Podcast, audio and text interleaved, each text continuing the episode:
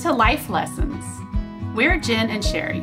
I'm Gin Stephens, a retired teacher of 28 years and the author of the New York Times bestseller Fast Feast Repeat. And I'm Sherry Bullock. I've worked in healthcare for over 26 years, and I've been an active volunteer for many organizations. We're both wives and moms, and let's face it, we're the glue that holds it all together in our homes. In our careers, we have always been problem solvers who help others. And that's what we'll be doing here answering questions you didn't know you had, one smart solution at a time. We're always looking for ways to make our lives easier, help us be more productive, or improve our health and wellness. So, let's live our best lives one day at a time, and let's have some fun along the way.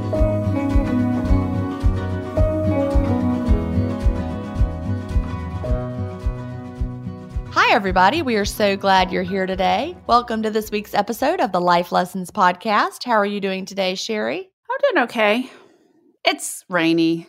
Oh, it's You beautiful know, here. I know. I'm jealous. I see the sun streaming in the window and yeah.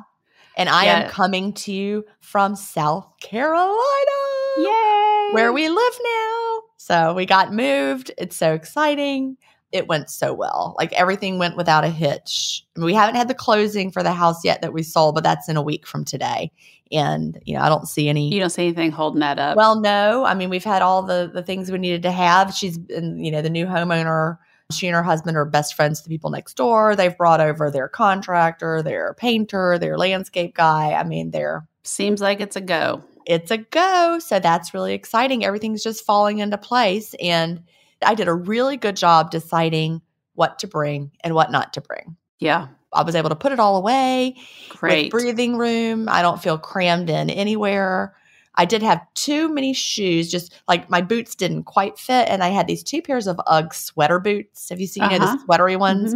And here at my house with the cats, it looks like cat hair boots because of the way that it. So I was like, I'm just going to throw these in the garbage.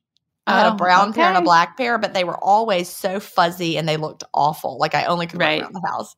Yeah. So I threw them away and then my boots fit. Perfect. I know. So anyway, it just feels good to have less stuff, just what I need, and everything is right where I want it. And our kitchen is little and everything's at my fingertips. I'm loving it. And you have a real office instead of a tiny Yes, little this is the podcast closet. Best I've ever had. My podcast studio was little. It was better than when I had to share the laundry room, cat room, Chad's office at my other house.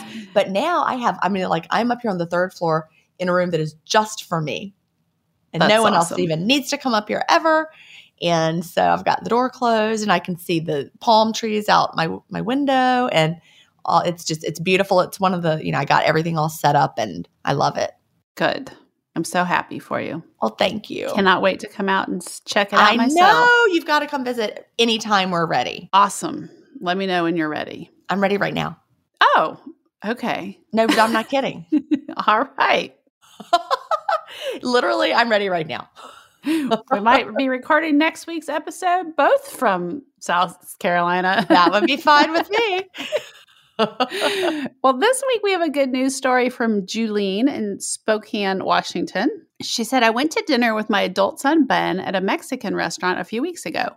The next day, I realized my mail key had fallen off my carabiner key holder. I called the restaurant early that next evening, and the gal that answered said she did not see my key in the lost and found, but that she would ask around. She asked me to call back later that evening. I also told her that there was a little pink end that snapped into another pink end on the key ring to identify it. She called me back in less than an hour and said the busboy had found my key in the parking lot and that he had thrown it in the dumpster. So she looked in the dumpster and moved around some garbage and she found it. She got it out of the dumpster for me, and her name was Jenny. I couldn't believe it. Is that going above and beyond or what? I was so grateful. My husband and I have decided to frequent that restaurant more often. I was so touched and inspired by Jenny for going the extra mile for people. That really is amazing because I'd be like, She went in the dumpster for her. I'd be like, I'm sorry, your key is gone forever. no, I probably would have looked for it. I think I would have. What would you have done? yeah, I wish she would have shared the Mexican restaurant's name. Yeah. But I feel like I would have looked for it. I would have been like would have but I would have done it. it. Because you know me, I lose everything. And Well, that's I'm true. always in a panic when I lose it. So but you always find it. I do. Y'all, it's true. We'll be together and she'll be like, I can't find my sunglasses. I think I'm like, they'll turn up. Sunglasses, mascara, flip flops, uh-huh. all of it. So, listeners, we need your stories. Send your good news story to connect at lifelessonscommunity.com. We want to hear about companies that have given you exceptional customer service. Give a shout out to a special someone in your life. Tell us an amazing story or share anything that might be inspirational to fellow listeners. We look forward to hearing from you and sharing your good news in an upcoming episode. So, before we get to the life lesson of the week, I want to tell you about Beautycounter. So, as I've shared before, when I wrote Cleanish, I realized so much of what we thought and took for granted about safety in all of our products, we just really can't take it for granted. So, I learned how much it mattered what I use on my body. Oh, by the way, Sherry, Chad and I were buying some things the other day and we were at Walmart.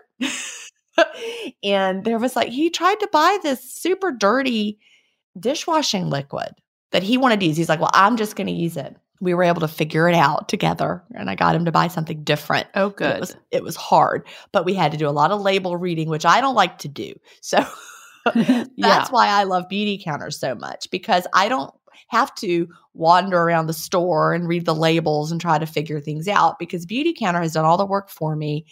Every product that we buy from them is safe for the environment. They have the Never list, which is always evolving and it's based on the latest research. And so they make sure that none of their products have items in them that are from the Never list. That's really important. But the best part is that they work. You know, these are the best products I've ever used and you know they seem to last for a really long time. I feel like they do.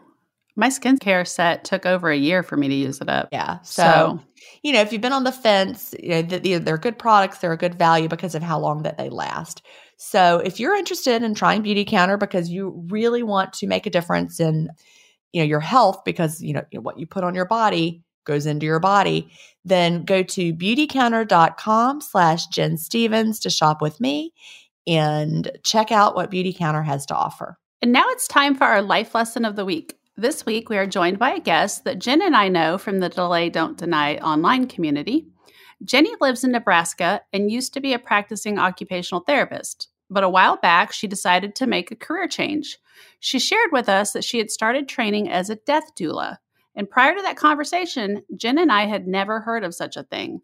So I am just as curious as you are as to what her job entails and how she helps individuals and families. And so she agreed to join us today to go over what a death doula does and how she can help you. Welcome, Jenny. Hi, thanks for having me. Well, it's so glad to see you and connect with you again. It's been a while since we've talked, but yeah, it's great it to see you and I can't wait to hear about about what you're doing. But before we get into your background and your story, what is the lesson you hope to share with our listeners today? I hope that I can encourage people to talk more about death. That's huge because it happens to every one of us. Yeah, we strangely. will all go out of this life. We come into life, we go out of the life.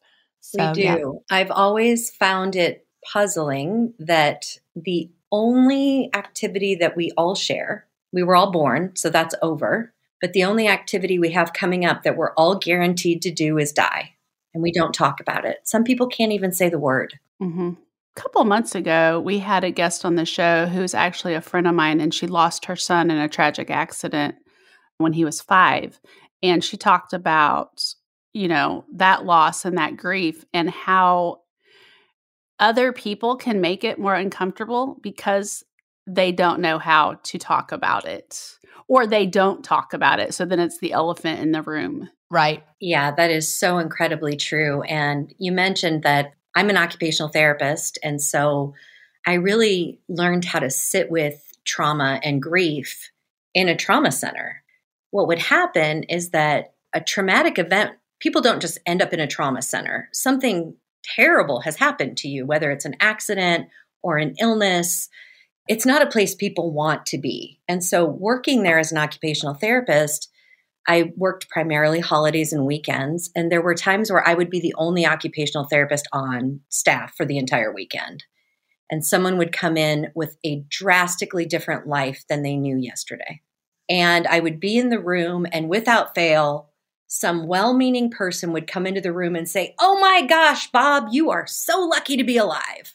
And it would just land on the floor like a rotten apple because Bob's not feeling super lucky at the moment. Humans are funny when something's said that doesn't land with us. We either laugh about it, we ignore it.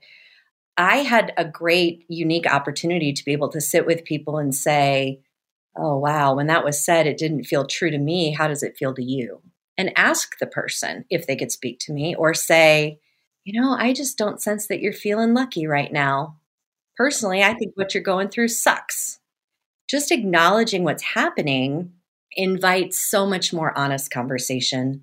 You know, so they don't have to act like they're feeling lucky. They don't have to act like they're getting over things quickly. They could just say what was honestly on their heart and on their mind. Right.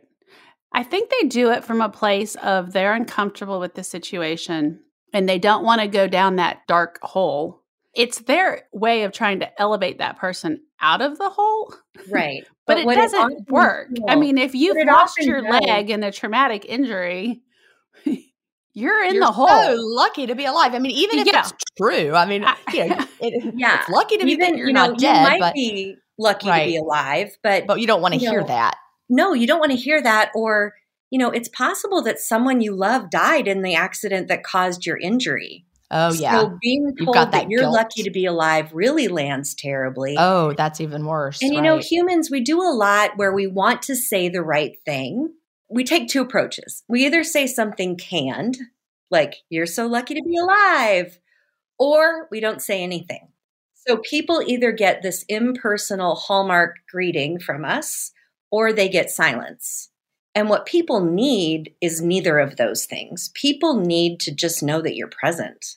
So to say, gosh, I don't have anything cool to say to you right now, but I'm here. You know, that is exactly what Allie said when you're she right, lost her she son. That is exactly what she said. She said, You just need somebody to call you and say, Hey, I know what happened and I'm, you know, I'm so sorry. And if you want to talk, I'm right. here.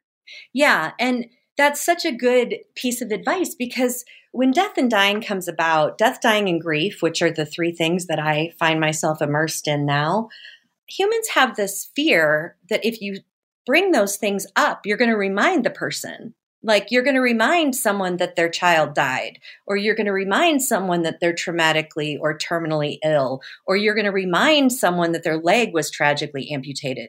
We don't need to remind people, they know that. When we're in the room ignoring the elephant, it just makes that person feel unloved, uncared for.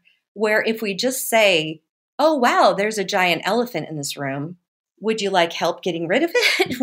what can I do? You know, should we get it a costume? Should we pick up its poop? Should we try to get it out of here? Like, how can I help? Is a very different presentation than saying, oh, well, you know, heaven just needed another angel, which that statement is so well meaning, but I don't know a single parent who would find that helpful if their child had died. Well meaning and helpful are two very different things. And I think as humans, we owe each other the thought and the time to make our greetings personalized when we can. So, my challenge to people a lot is don't just automatically say, I'm so sorry for your loss, because it could be that this person doesn't see this as a loss. It could be that this person isn't sorry. And saying sorry, you're taking responsibility for something that isn't yours to take responsibility for. So again, we as a society have said, oh, I'm sorry for your loss, is what you should say to someone when there's been a death. It's kind of like saying, you know, how are you today? Fine. It's not personal, it's lazy. Like, if you really want to say something helpful, maybe just say you don't know what to say, or say, I heard so and so died. How are you? You know, you said something a second ago when my grandfather died from Alzheimer's and he'd been suffering for probably about six or seven years, really, when he passed away. I said to my dad, You know, well, I'm sorry you lost your dad. And I know this is really hard. And he said, I lost my dad years ago. It was time for him to go. And that stuck with me. I was like, wow, he's already processed this and he was ready That's very true. Same with when I lost my grandmother that I was very, very close to growing up, but we lost her years before she actually died. She wasn't herself. She didn't know me. She didn't know really who she was. It was actually when, when you're with a family member, like like your dad was was like it was time. You know, she would not have wanted to live if she had known, if she'd been aware, she wouldn't have wanted to live that way. In that case, death is a blessing. I don't think most people think of death as a blessing, but it can be. It can be. I mean, I will tell you that a lot of my clients are in a situation where death is this beautiful end to a life well lived because again we don't want to watch people suffer. We don't want to watch people hurt. That end doesn't feel like a loss. It doesn't feel traumatic. Do you miss the person? Of course are you grieving probably but again, if friends can come in and say something that's more of an open ended question, then I think that's more helpful to the people experiencing whatever they're experiencing. But the problem with that is if you ask an open ended question, you have to be willing to have the conversation that comes next. And many of us aren't willing to do that because we are uncomfortable with death. We are uncomfortable with grief. So we want to kind of tap the person grieving, but we don't want to get too close. We don't, because then we might have to think about how this would affect us. And that gets scary and uncomfortable. You know, you have to be willing to get a little messy with this as you dive in. Right.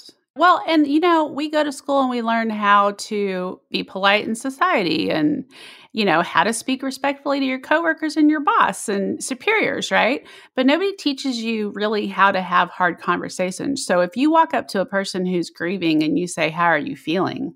which would be a great question to ask somebody, are you prepared to sit with their answers and talk through that with them?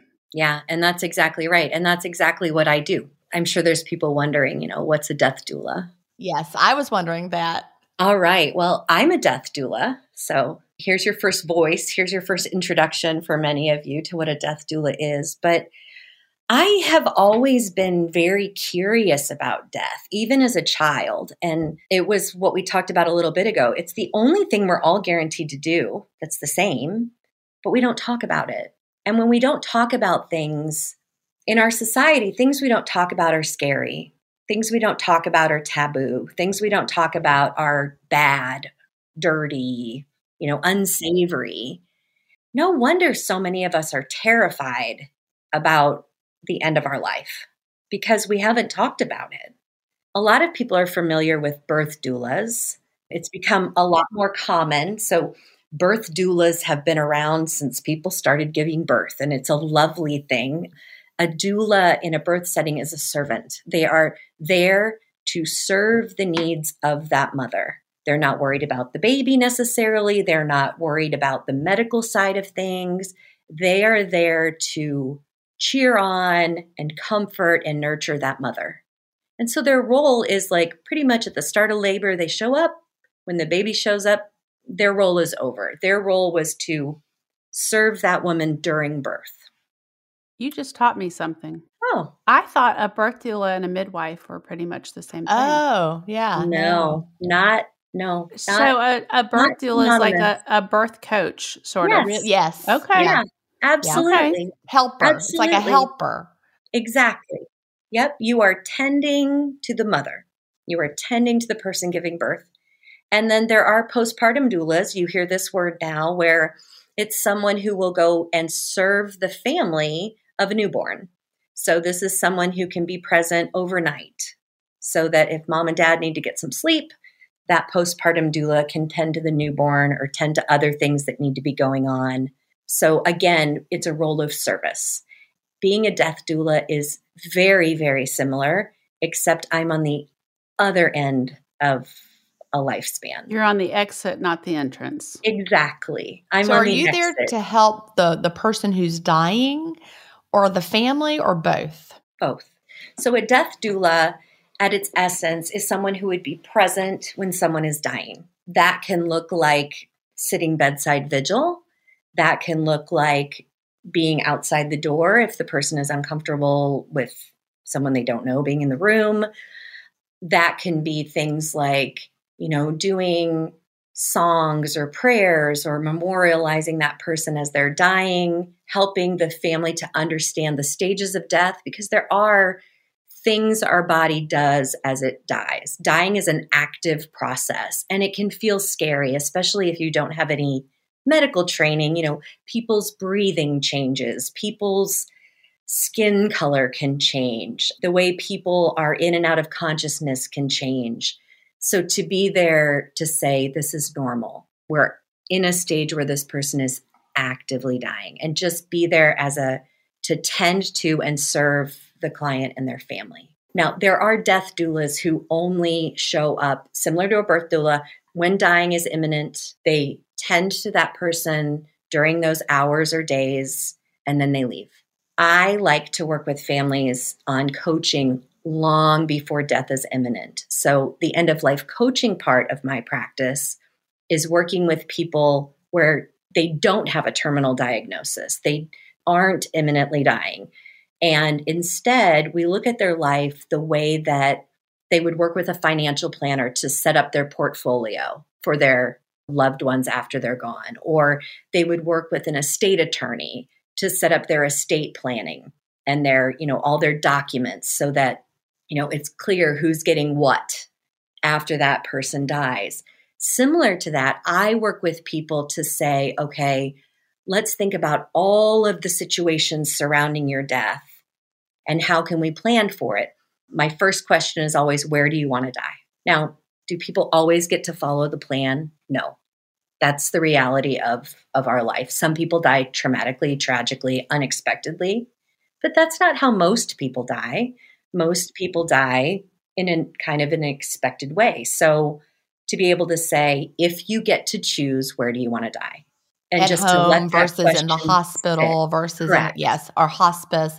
So really, just like someone would make a birth plan before they go to the hospital, but once you get there, things go wacky. You don't get to always follow your birth plan. The same with a death plan. You say, I would like to die at home, or I want to be at the hospital, or I would like my wife to be there, or I do not want Eh, things like that. Then you just have to be flexible and able to roll with whatever the situation brings you. Yeah, all of those things. So, you know, it can be something like do you want to be surrounded by photos? Do you want to be surrounded by people? Are there people you don't want in the room? That's important because right? there, there, might be. You're like, mm-hmm. it, do not let, be. you know. Do not let him in here no matter what fine. Uncle Weirdo stays outside. right. Exactly. I'm like, I'll be your death room bouncer. I can do that. Yeah, That's yeah. fine. And things like, what music do you like? I work with clients and help them create like an end of life playlist. Like, there would be nothing worse to me than having music I didn't like playing like I'd be like, no, I am not leaving until someone fixes that. For real. You have to change the channel. Change it. Or, you know, are there scents you really enjoy or don't? Are there flowers you love or don't? Touch, even I could see. Yeah. Or, you know, it's interesting when you work with someone and say, where do you want to die? And you get into those women that have been the servants to their families their whole life. And they'll say, oh, just ask the family. Like, no, you get to choose. Oh, well, well, I don't want to make anyone uncomfortable, so just wherever they want me to be. No, you get to choose. I have to tell you, I was yeah. thinking that same thing. I'd be like, well, it shouldn't be at home because they couldn't handle that. Okay. Right. I'm so glad you said that. That's my first I thought was like, they couldn't handle if I died here. So take me somewhere else. Right. And I hear that all the time. And I'm like, who says they can't handle it? Have you actually talked to them about that? No, but I know them so well, right? I love it.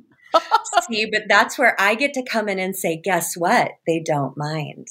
They can handle it. So I, let me ask you a question. Do you talk to them? Okay, so if you're making a death plan in advance and they have an idea of how they want to die you know what they will or will not allow or whatever. Does like living wills and like durable power of attorneys and that come into play as well? Yeah. Okay you talk people through that and explain all of that? I do not do any of the legal part right right. I work in collaboration with so i can work in collaboration with like their legal team. What we want to make sure so let's say someone has hired me and i am on call to be at bedside if something happens. We need to make sure that the person who is their healthcare power of attorney isn't going to exclude me from the room. It's one of those things that there has to be kind of a team approach to this, that everyone needs to be on the same page. So, this is why, as important as documents are, and I create an end of life plan for my clients that is a living document. When things change, we can update it. You know, just like you would update your financial plan when you win the lottery and just like you're going to update your estate plan when when more grandbabies are born. This is a living document that we can change at any time. And it's important that we revisit it. It's important that we know that you know there's not someone named as your primary person who's not in your life anymore. So i don't do the legal part of it but i often will work with the team that's doing that to make sure that if someone wants me president end of life that that's written into their advance directive you know so those documents would kind of dovetail so that everyone was on the same page now is this something that you if a person is in their end stage of life, they're in a hospital or they're in a long term care facility or something, do you communicate this with their health team so that their health team knows as well what their plans are? Yes. So I become part of their end of life team. So if someone's in hospice or if someone's in the hospital, I communicate with their team just to let them know I've been hired by the family to serve in this capacity. And it's usually not a problem. There's interesting things that happen as people start the process of dying, in that sometimes there's a long lost relative that shows up and wants to drive the bus. And sometimes there's, you know, someone who hasn't been very vocal in the whole process who suddenly gets very vocal. Or a family might be very supportive of the plan that their loved one has in place. But when dying actually starts to happen, they panic. Like, I'm not ready. It's not time. And so to have, you know, the documents are important. And a lot of times those documents can serve as a roadmap where we say, okay, wait, remember, there's a plan. Let's look at the plan. And that gives people peace of mind because they don't have to make decisions in an imminent death setting like, like just on traumatic, the fly where they're they can't mentally focus where they, that the decision's know, been made right this is the decision let's look at this together but, you know, ultimately my job at that point is to advocate for my client. Right. That's what I was going to ask. That is my job. So if you have brothers and sisters fighting over what's going to happen with mom and one wants to take charge, at that point you step in and you're like, this was not what she wanted. This was her plan. And you try to enforce the plan.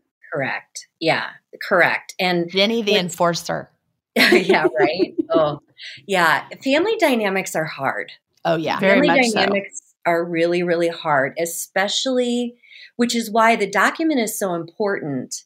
But I want my clients to speak to, I don't want them to just give people copies of their written plan. When I can bring family in to talk about this, that is the ideal situation to be able to say, family, your mom and I have worked together, and we are going to all sit down together, and she's going to tell you her plan. Because then you have time to talk about it. Then people have time to raise objections. People have time to say, How dare you decide that you want to be in control of your own death, which I've heard people say. And then, you know, to be able to have that conversation of like, okay, wait a minute, why should she not be in charge of this? And be able to talk it all out then. And, you know, sometimes again, it's someone who has never voiced their opinion there's some learning that might have to happen with this family that, oh, wait, she does have an opinion. She is going to state it. And we are going to do our best together to make sure that in this instance, she gets what she wants and needs. Right. I mean, because death happens to one person, right? The person dying. And people may think, like, oh, this is happening to me. But no, grief is happening to you. It's not your death. It's not really about you. And it's funny because when you ask families, would you plan someone else's birth plan? Do you think you have the right to dictate someone else's birth plan? Most people will go, no. And some people will go, gross. You know, like, no, of course not. Like, what a weird question to ask. And so I'll ask that question, then say, So why do you think you have the right to plan her death? Now, do you have a say in it? Sure. Do you want to pick a song that's sung at a funeral? Fine. But ultimately, even that is up to the person who's dying. That was my next question. And part of their death plan is that they're also the funeral plans. Do they plan how they want their funeral or, you know, whatever it is, whatever kind of memorial service they want? That's all planned out in advance. Yep. We talk a lot about what happens after death. And this is where families and what the person wants is really important because some people don't want their loved ones to see their dead body naked. And then there's family members who are like, no, I want to wash her after death. And it's like, okay, she still gets to choose whether or not you're the person that does that. Like, just mm-hmm. because you're willing doesn't mean she wants you to. So, to advocate for those types of things too, or to say, your mom does not want a funeral. And that's a hard one because funerals really are for the living and not for they the are. dead. That I was thinking that too. Yeah. know? So to be able to approach it and say, she doesn't want a funeral, but perhaps you could do something else that helps you grieve and still honors her saying that she didn't want this particular thing to happen. You know, there's ways that we can kind of compromise on that. But ultimately, I always advocate for what the client is asking for with just a lot of questions of why would we take this choice away from someone? Why does that make sense? But the afterlife things are really are really special and one of the things that I think I would love people to take away from this conversation is that death is not an emergency. When death happens, people tend to want to do something. So we are humans, and when something happens that is outside of our norm, we want to do something. And what people want to do when someone dies, even when it's a planned death at home, is they want to call 911. If you call 911, there's a cascade of things that start to happen that we really don't want to happen. We don't want someone who has a do not resuscitate, do not intubate, wish to die at home to be stormed in upon by a group of EMTs. Well meaning, 911 was called, they're doing their job, but that job is not necessary at this point. Or we have to call the funeral director right this minute. No, you don't have to. You can wait. There is nothing wrong with those moments after someone dies are so sacred and so powerful, and you never get them back. For me to be able to say to someone, if you want to crawl in bed with her, crawl in bed with her. If you want to touch her hair, if you want to sing her a song, if you want to hold her hand, if you want to stand in the corner of the room, if that's as close as you can get, that's okay. And to be able to help whatever that family needs at that moment again, making sure it aligns with the plan of the person who just died. That's really important. Sheri, do we want to get into the questions from the community now? Yeah. Yep, we can do that. We'll go to this question here. You've covered it a little bit, but maybe not exactly. Joan from Chicago, she said, When my dad came home for his final days, we were also overwhelmed. How much of the death doula duties are directed directly at the patient as opposed to helping the family to start grieving. Where would you step in? Somebody's came home from the hospital to spend their final days. Where do you step in and how do you help facilitate that? Yeah, this is a really good question. So, I need to clarify that because I'm an occupational therapist, some people assume that I'm going to do occupational therapy duties and death doula duties, and that is not the case. So, I put a very firm line, firm boundary in place that the care that I am providing is not medical. So it is not reimbursable by medical insurance, just like your estate attorney would not be reimbursable by medical insurance. So I am there to help with anticipatory grief from the family. I am there to start putting that plan in place that we have worked through. The plan is that they are going to be in this certain room in this certain bed with these things around them, with this music playing, like all of those things that are in place And then again, to keep directing the family back to the plan, back to the plan, all while tending to the family's grief. Because grief, if you have five family members present, grief is going to present itself in five different ways. And what happens in a family dynamic is someone sees the way someone else is grieving and thinks, that's not how you do it. Or they'll say, wait, I must be doing this wrong. And I just really sit with families and let them know all of you are going to grieve differently. And I'm here for all of it. However, it shows up, I just need you to communicate with me. Even if it's just tapping me and like gasping for help, that's okay. Like, I'll meet you where you are. We'll figure it out. Now, can you step into a situation where they don't have a death plan, but perhaps grandpa had a heart attack and they said, look, we can't do anything more for him. He doesn't have much time left. Take him home and make him comfortable. Like you can step in at that point and still do work without a plan, I guess. Yes. And, okay. you know, is that a perfect situation? No. But if they have an advance directive, I can look at that and, you know, I can talk to people who are in charge of the situation. Then I have to rely much more on the family. So I'm not able to I don't have direct knowledge of what that person would have wanted. But you can at least help the family facilitate this and, and navigate it a little more easily. Yeah, absolutely. So that and, was pretty much what Andrea Smith had asked. Her question was Does a death doula ever work with a family when the person dying is unresponsive or minimally responsive? And so that would be this type of situation. Yep, absolutely. And and that happens. I mean, sometimes things happen that, you know, death is imminent and we don't have a plan. We don't have a plan at all. And, you know, it's nice. It always sounds weird to say it's nice to be called in on those occasions because the occasions are tragic, but it's nice to be involved because again, I can help kind of smooth all the rough edges with the family and to be able to say, I know you've not done this before. How can I help you? What do you need? You know, or, you know, do you see something going on here that your loved one would not have been okay with? Tell me. Let's talk through this. Let's, you know, let's find out what should be going on, what should be happening. And, you know, sometimes that's getting called into a hospital situation with a family that does have a plan, and the plan is just not working out how they hoped. So we try to make the plan fit as much as possible into the setting that we're in. Right. And we do our best. So we have a lot of questions. People are really unsure of how this works with hospice or how it's different from hospice. Like, do you work together? Like, how does it different? Like, somebody just wants to know how is a death doula and a hospice care worker different? Uh, it really depends on the location where you are. There are hospices who have death doulas on staff.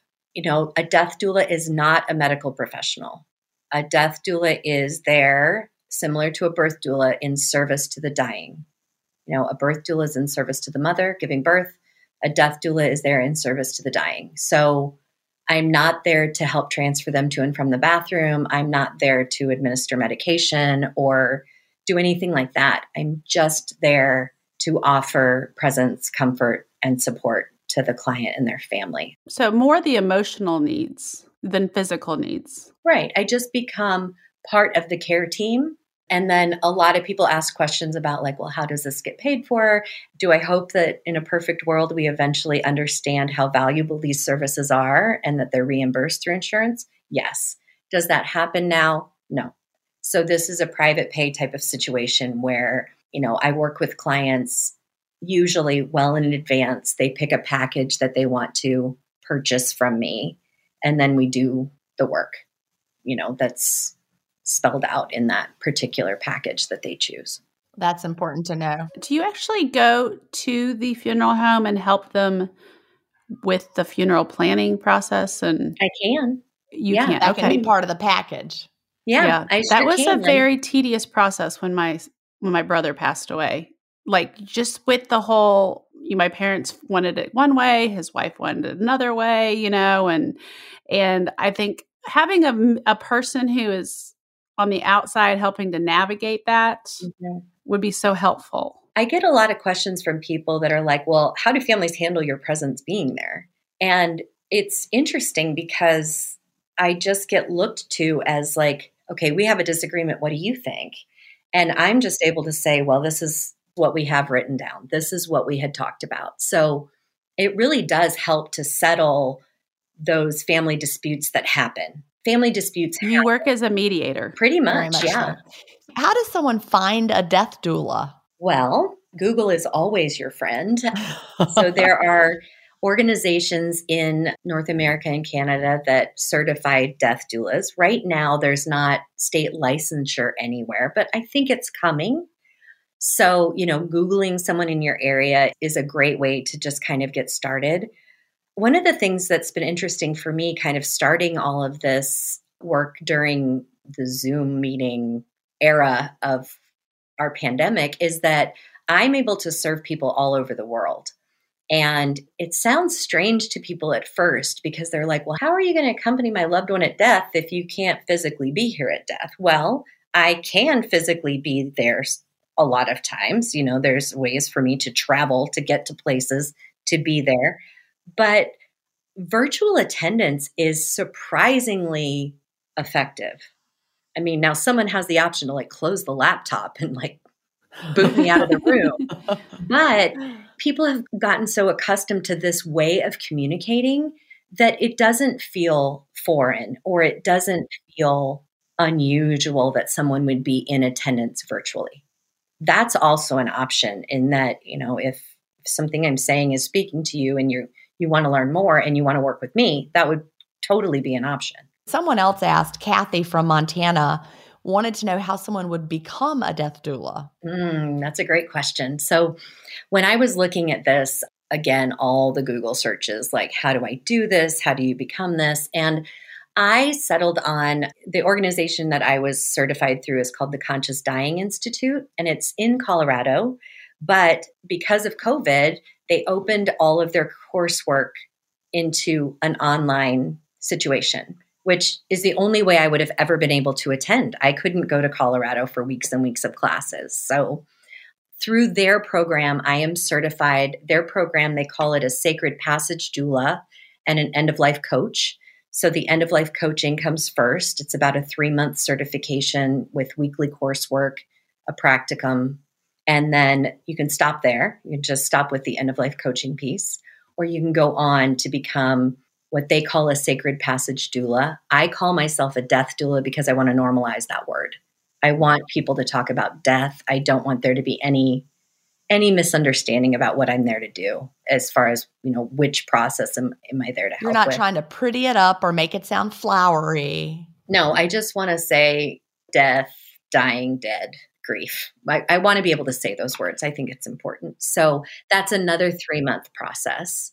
And then they have additional coursework that goes on. So I'm enrolled and going to participate in another certification that will allow me to become a conscious dying educator so I can teach in their programs and I can do group work and it it opens up some other opportunities to just be involved in more of these conversations. Okay. So if somebody wanted to find somebody there are other organizations. Uh, that's what I was going to ask. If somebody wanted to hire a death doula in their local area, should they ask, you know, where they received their certification? I mean, you want to make sure somebody's got training, right? Yeah, I think it's important to ask where someone was trained and, and what their philosophies are. I get asked a lot, you know, I like the fact that I have an actual certification behind my name, you know, that I've participated in. But ultimately, it's finding someone that you feel comfortable with. So, one of the things that I do with clients is that I don't just, you know, if a client emails me and says, I want to hire you as a client, it's not a done deal. I always do like a collaborative interview process where we get to know each other and then we make a decision together is this a good fit? And there's times where I have to say, I don't feel like I'm the doula for you, but here's a list of other people who I think might be a better fit. That feels strange at first, but I'm not doing anyone a service if we don't match up it's a collaborative interview process where they get to decide if I'm the one and I also get to decide if they're the one. Well, Jenny, this has been a very helpful conversation as we all are going to have to navigate this from both sides, from the grief side and from we will all die side. And, you know, it's got me thinking. Good. about a lot of things I hadn't thought about before. So, first of all, how can people find you if they're, if they're like, I like the sound of that Jenny and I have a laptop? And how do they find you? And also, any final words? So, I am in the process of building a website and I have made the decision to not rush it out there. So, I'm not going to give you a web address, but if you want to email me, my email right now is flourishcollaborative at gmail.com. My company is called Flourish Collaborative. Flourish meaning we can flourish in all stages of life and death. And then collaborative, knowing that I can't do all of this work alone. So I collaborate with my families, I collaborate with a lot of other experts. But you can find me there. Feel free to email me there. And I really don't mind if you post my number in show notes. If people want to get a hold of me there, that is how people are contacting me normally. But if I could just leave you with anything at all, it would be that talk about death. I challenge your listeners, I challenge you to get out there and just have one conversation where you go to your person, go to your most special person and ask them, where do you want to die? Or can we talk about death? Because I really want to know what you want. And I really want you to know what I want. And to be able to say, I know this might feel weird. I know this might feel yucky. I know we might have to step away from this conversation but to just start having those conversations with the people you love and inviting them to have those conversations with you. That's important. That really is. Well, Jenny, thank you so much for being here today. Before we get to the listener led lesson of the week, we'd like to take a minute to invite you to the Life Lessons VIP community on Circle. There, you can interact with Gin and me in a private online community. You can also connect with other listeners and community members. It's kind of like any social media really, but it's private. It's just us, no advertisers, nobody's tracking your usage or data. It's truly a private online community. We also have been hosting monthly Zoom hangouts where we can just connect and talk. Unfortunately, I had a emergency last week when we were scheduled to do ours. So to all of our VIP communities who missed last week, I'm so sorry. I had a pet emergency in my house. But we're going to make that up and we are going to do one every month. It's just fun to hang out and talk, get to know each other a little bit better. And you've rescheduled it. So now I can be there because we talked about it last week that I wasn't going to be able to be there because I was moving. So we rescheduled it. We're having it in two days from today, not the day that the episode comes out, but from the day that we're recording. So and we have a lady who lives in Australia, and I finally realized that if I did it at seven o'clock on a Friday night, at seven o'clock Saturday morning for her so she can actually attend. Awesome. She doesn't have work on Saturday morning. Oh, so. yeah. And of course, that will depend on your time zone, what time it will right. be. But right. so, anyway, if you'd like to join us there, we have a lot of fun. We have a barista. she loves to do daily posts. There are just funnies, daily funnies, about usually about coffee. That's why I've dubbed her the barista. But it's just a fun place to start your day and say hi and check in. And it helps support the podcast, most importantly. We cannot do this without community support. There, you can choose your monthly membership of $4.99 or $9.99 per month, and you can change that at any point. Choose the option that feels like the right value to you. If you truly get value from the podcast each week, we would really hope that you'd be willing to choose the higher package to help support all the work we do on the podcast and the costs associated with it. You can learn more by going to our website at lifelessonscommunity.com. All right, so now it's time for our listener led lesson. Today's listener led lesson comes from Lynn. She says, I want to share something with the Life Lessons community that I learned the hard way. I had a rough week several weeks ago. I popped into a store for a quick pass for a few things I needed for groceries. I had left my window cracked open without even thinking too much of it. When I got home, my garage door opener was not on my visor. I looked everywhere, but yet I knew that when I left the house, I had my remote, but when I got home, I didn't. I finally realized that a skinny arm was clearly able to reach in and take my remote. At the time, I thought it was just a silly thing that somebody stole it, like maybe they needed a remote and took mine. But several days later, when I was at work, my house was burglarized TVs and other mobile electronics, some jewelry, and my grandmother's silver. There was no point of entry. When the police walked around my house and found no point of entry, it suddenly dawned on me my missing garage remote. The scariest part about this is that they followed me home. They took my remote and then followed me home. I suspect they kept an eye on my house for a while. That is how they knew I was gone every day from 9 a.m. to 3:30 p.m. at my part-time job. The entire experience just makes me grateful that all they wanted were my valuables and not my life. When I told the police officer what I suspected about my missing garage remote, he told me this is quite common. So many people forget that they just attach an entry point to their home on their car visor and leave it where anybody can access it easily, whether through a door that didn't get locked or a broken car window.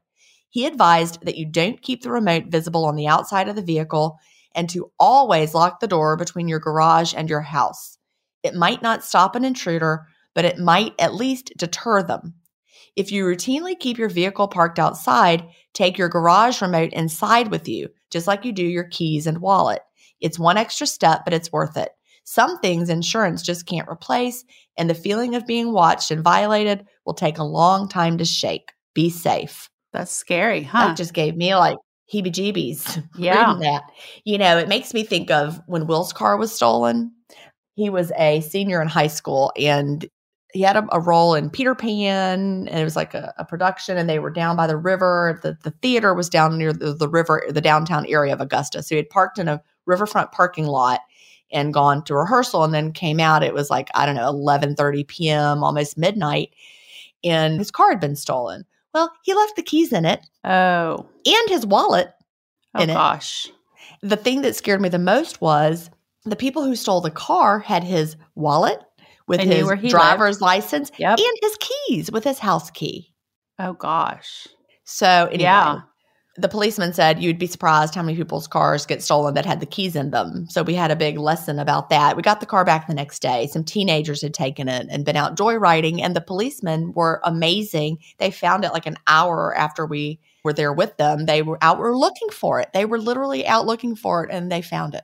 The guys were driving it and they like abandoned it except one guy that they they caught, the guy who didn't run as fast. But anyway, yeah. Wow. Garage door openers, who knew? i wouldn't even think about that Never. I've never thought of it. so yeah that really when i read that i was like oh my gosh that's so true i mean My car has a button that you push, like you can program it to be a, your car button. uh-huh Now that sounds like a bad idea if you park out front. yeah Wow. Actually, that would be, unless you lock your, your door from your garage to your house. So at the end of each show, we share a motivational quote from a listener. Today's quote comes from Shauna. The quote is Above all, do not lose your desire to walk. Every day, I walk myself into a state of well being and walk away from illness. I have walked myself into my best thoughts, and I know of no thought so burdensome that one cannot walk away from it. Shauna says, For as long as I can remember, since I was a little girl, really, when I had a bad day or I was so mad I could spit, I would walk. My first real memory of walking when I was told my mom I was running away when I was in first grade, and I packed my bag and I walked up and down the street for what felt like hours. I really don't know how long it was, but I wasn't allowed off the street. So my mom says I just paced up and down the street, first angry and stomping, and then calmer. And then I finally decided I wanted a snack and I went back home. Through my school days and in college, when I was working on papers and had writer's block, I would put on my shoes and take a walk. The answers would always come to me. When I was a young mom and I was tired and frustrated, I would put on my shoes and walk as soon as my husband came home from work. Maybe only 30 minutes, but it was time I needed to turn into my thoughts and soothe my nerves, and then I could return home and cook dinner and be the wife and mom my family needed. Even now, my kids are grown, but after a long day at work, I come home and take my dog on a walk. I can't explain why walking is my cure for what ails me, but it is. And I saw this quote and I thought, yes, this resonates with me. All too often, people think the answer to a bad day lies in a glass of wine or venting to a friend, but I challenge you to put on your shoes and go for a walk instead. Maybe it's the quiet motion, the breathing, nature. I'm not really sure. Maybe it's all, but I promise you, you will never feel worse after a walk, only better. That's really true, isn't it? Mm-hmm. You really do feel better after you walk. Yep. I love that. So, listeners, thank you for joining us today.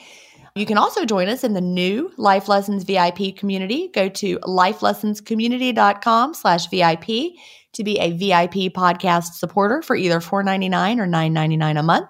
Your support ensures that we can keep bringing you episodes of the Life Lessons podcast. Don't forget to subscribe wherever you listen to podcasts leave a review. That helps us reach others. And if you have a story to share for our good news segment, a listener led lesson, or a motivational quote, or if you would like to be our featured guest, email us at connect at lifelessonscommunity.com and listen each week to see if we share your story or tip. Until next week, thanks for listening. Bye.